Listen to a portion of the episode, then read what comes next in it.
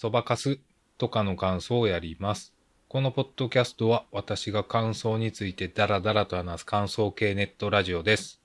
本日は2022年12月16日公開の映画そばかすについて話します。よろしくお願いします。はい、えー、そばかすなんですけど、いやーさっき見終わってきたんですけど、いやーよかったなーよかったわーめちゃめちゃ良かったですね。いや、これ22年公開なんで、いや、見てたら22年のベスト映画にちょっと入れてたわ。うん。なので、23年のベスト映画にそばかすを私は入れます。っていうところやな。いや、よかったなよかったけど、この良さをね、説明しづれ。説明しづれというか、なんか個人的な話を踏まえた方がいいよね、きっと。うん。いや、そばかす、まあ普通に映画として良かったっていうのもあるし、あの、面白かった。あの、見ててあの、私あの、勝手に震えてろという映画が好きでして、なんかそれと似たような、その笑いの感じとかはそれと似たような感じがあって、あ、かなり好みだなと思いながら、で、話も良かったし、演出とかも、映像とかも音楽もね、いや、良かったなもう全体的に良くて、いやー、ベスト入れるしかないでしょって感じに今なってる。うん。で、良かったところ、な、うん。まあ、個人的な話からすると、まあ、私も別に似てるわけではないんだけども、恋愛感情があるなしみたいな話をするときに、まあ、恋愛感情ないっすっていうことが多いというか、まあ、多くはないな。恋愛感情はない。芽生えたことはない。のでないという説明をたまにするな、人に。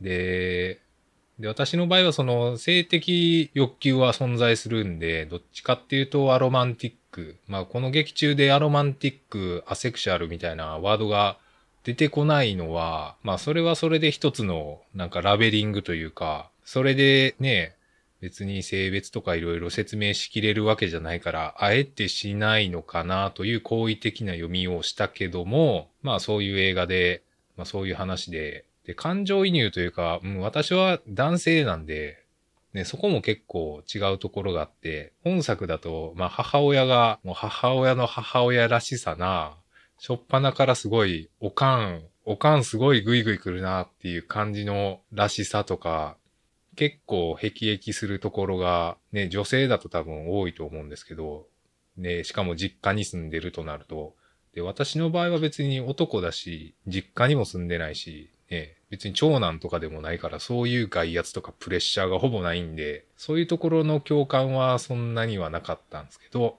っていう感じかな。パーソナリティ的な部分の話をかいつまんですると。いやー、でもね、うん、いや、わかるよ、この、自分関係ない話してるなーってなった時のご飯の食べるスピードの速さみたいな。いやー、最初のあの、食事シーンから始まりますけど、飲み会の。いやー、あそことかもめっちゃ良かったよね。あの、良くはないんやけど、飲み会としては最悪なんだけど、この見てる分にはというか、映画としては、うわ、いい、いいシーン入れてきたなーってね、しょっぱなから思ってね。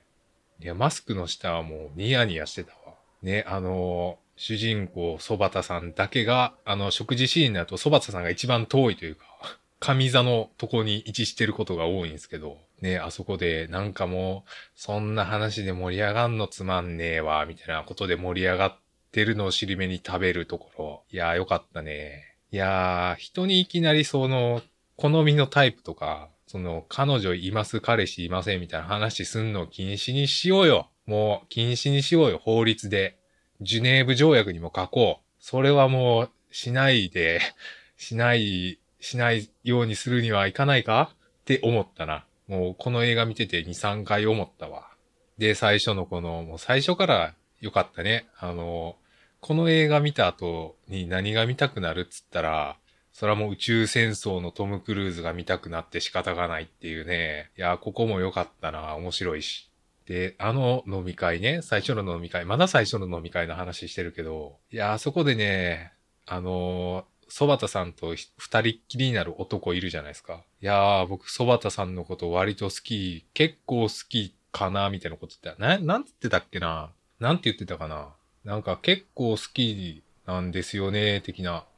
好きかなとか、あ、結構好きかもとか言ってて、何が結構好きかもじゃって思いながら 見てたわ。いやー、そこのね、飲み会のシーンだけでね、めちゃめちゃ話せるけどね、そんなことしてる時間はないし、そんなことはできない。で、で、その後のラーメン屋の蕎麦田さんの飯の食いっぷり、そしておまけが来る感じとかも良かったな。ね、あそこカウンター座ってて、で、奥にも客がもう一人おって、で、その人がなんかスマホ見ながら、ね、なんか片手間で食べてるのに比べて、もう蕎麦田さんはもう、もう一心不乱に食ってるっていうのがもう、めっちゃ良かったな。いや、そもそも映画始まった時にノットヒロインムービーみたいなやつが出てて、お、宣言来たなって思ったのも良かったな。いや、あれも良かったな。もうしょっぱなから全部いいじゃないですか。で、ラーメン屋からの、家族もね、みんな良かったな。母親の母親らしさとか、なんかおばあちゃんの、その方言が出てる感じ。最初どこの方言か全然わかんなかったけど、その感じとか、おばあちゃんも良かったな。で、お父さんも、ね、結構お父さん劇中重要なというか、まあ、うつを患って仕事休んでるみたいな感じで、ね、おお父さんもね、良かったなで、妹もな。いやー、みんな良かったな。あの家族の感じとかいうか、実家の感じ。なんかテーブルにあるものつまんで食うみたいな実家の感じとか良かったんよなとかね。こういう良かったシーンを言い出すとキリがないからな。で、その後の、このコールセンターの同僚が、このタバコ喫煙所に来るところのシーンとかも、あれも良かったねとか、いや、いいところめちゃめちゃあるわ。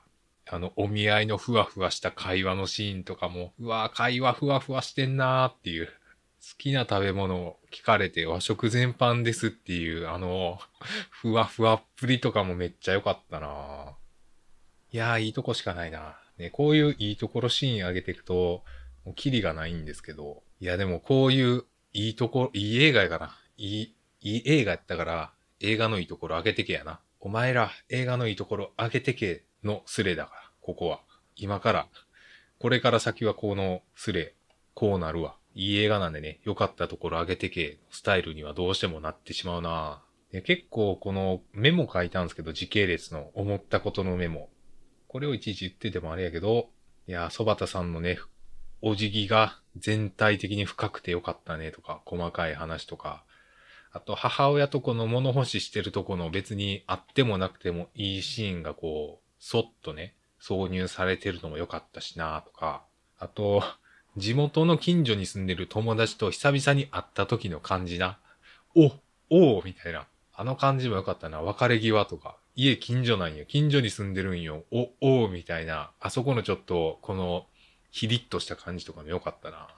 で、そっからその人と、この、まつてで、幼稚園、保育所、幼稚園に、そばたさんが働くっていうとこからの、いや、子供の世界でも、付き合うつか、付き合わない、嫌い好き。あそこも良かったな。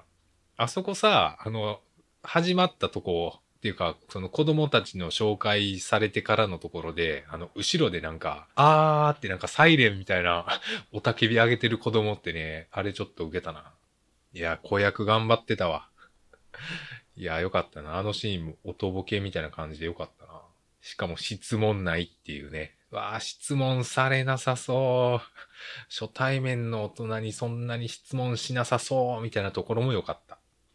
あとはラーメン屋の息子ね。いやー、あの人、あの人悪い、悪くはないけど、いやー、でも、ね、二人で旅行行って、別室で泊まってて、夜中に、夜中か知らんけど、一緒に部屋で飲むかって言われたら、そういう風になってもおかしくはないって普通思っちゃうんだろうけども、みたいなやつね。いや、あそこも良かったけど、あそこも良かったな。あそこのソバタさんのセリフもすげえ良かったわ。あの、え、変わっちゃうんだっていう。今正しいかはわからんけど、あそこのね、変わっちゃうんだセリフもすげえ良かったな。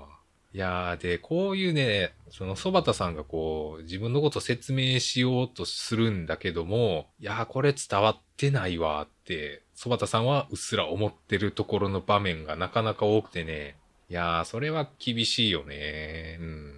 いや、説明してるけど、向こうもちゃんと聞いてる風やけど、いや、これは伝わってないやろなと思いながら、でも途中でやめるわけにはいかんし、最後まで言っちゃうけど、どうせ伝わってなかったなっていう、この感じね。いや、何回かあるけどね。まあ私も、そんなにね、実際自分のこの恋愛感情がないっすわみたいな話を、そんなに頻度多くはしないけど、この前した時は、うん、分かってもらえたかっていうか、分かってもらえるとは思わんけど、あ、そうなんや、みたいな。あ、はーい、みたいな感じにはなってた気がするないや、別に分かってもらわんでいいけどな。いや、分かってもらう、うん、どうやろな。分からんなりに分かっとけやな。基本的には。その、サッカーが好きな人もおる。野球が好きな人もおる。何もやらん人がおる。それは分かるやろ、みたいな感じで分かってもらいたいわ。っていうね。いやこれ分かってもらえやんからな。分かってもらえやんし、この、分かってる風に思うなよっていうのが全体的にそうやからな。基本的にムカつくのは決めつけやからな。決めつけられることが全体的に腹立つっていうのがね、この映画見てて思ったわ。で、それが一番出てたのが、立候補。議員に立候補してる、よだかさん。ちょっと名前がもう、よながさん。よながのお父さん。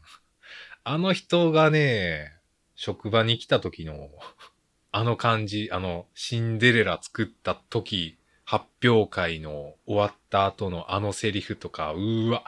一番うーわって思った。お前多様性の言い慣れてなさな。多多様性みたいな。多様性の言い慣れてなさな。あれすごかったな。なんなんちゃんとした価値観って。はぁみたいな。子供のうちから変わった価値観をとか。まあ、ふざけんなよ。カスがって絶対みんな思っといてほしい。いやー、あれは、あれは一番カスやったな。腹立つわ。ああいうのが一番腹立つわな。その、表層的にというか、目立って一番腹立つな。っていうね。いや、あのシンデレラ作り直すくだりも良かったけどな。あのシンデレラ作ってる時のあの音声収録してて、あ、波形めっちゃ綺麗やんっていう。ね、今これまさに収録してる時も波形見てるんですけど、いや、めっちゃ綺麗に波形出てんなと思ったら、あれノーマライズとかするんかな？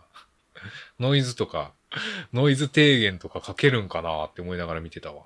いや、やっぱね、前田敦子の前田敦子力がすごかったな。いや、存在感もそうやし。いやー、そらな、二人でキャンプ行ったら楽しいよ。絶対。でさ、あの、キャンプ行ったら行ったでさ、初対面の女性にさ、好みのタイプとか聞き出すやからおるでしょ、もう。やめろって、ジュネーブ条約に書かれてるって。捕虜の扱いとね、初対面の人に好みのタイプを聞くのは禁止、禁ずるって書いてあるから。やめい。マジで。っていうな。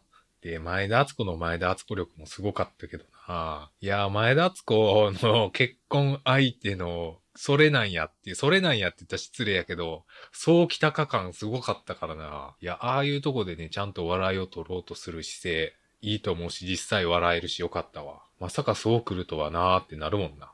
で、あと前田敦子と言ってる喫茶店、あれ多分机が普通の机じゃなくて、多分インベーダーの筐体やと思うんすけど、合ってるかな？なんか普通の机じゃなくて、なんか手前に L 字のなんか出っ張りがあってボタンがあったんで、あ、インベーダーの筐体の喫茶店やん、おしゃれやんと思って、めっちゃ良かったな。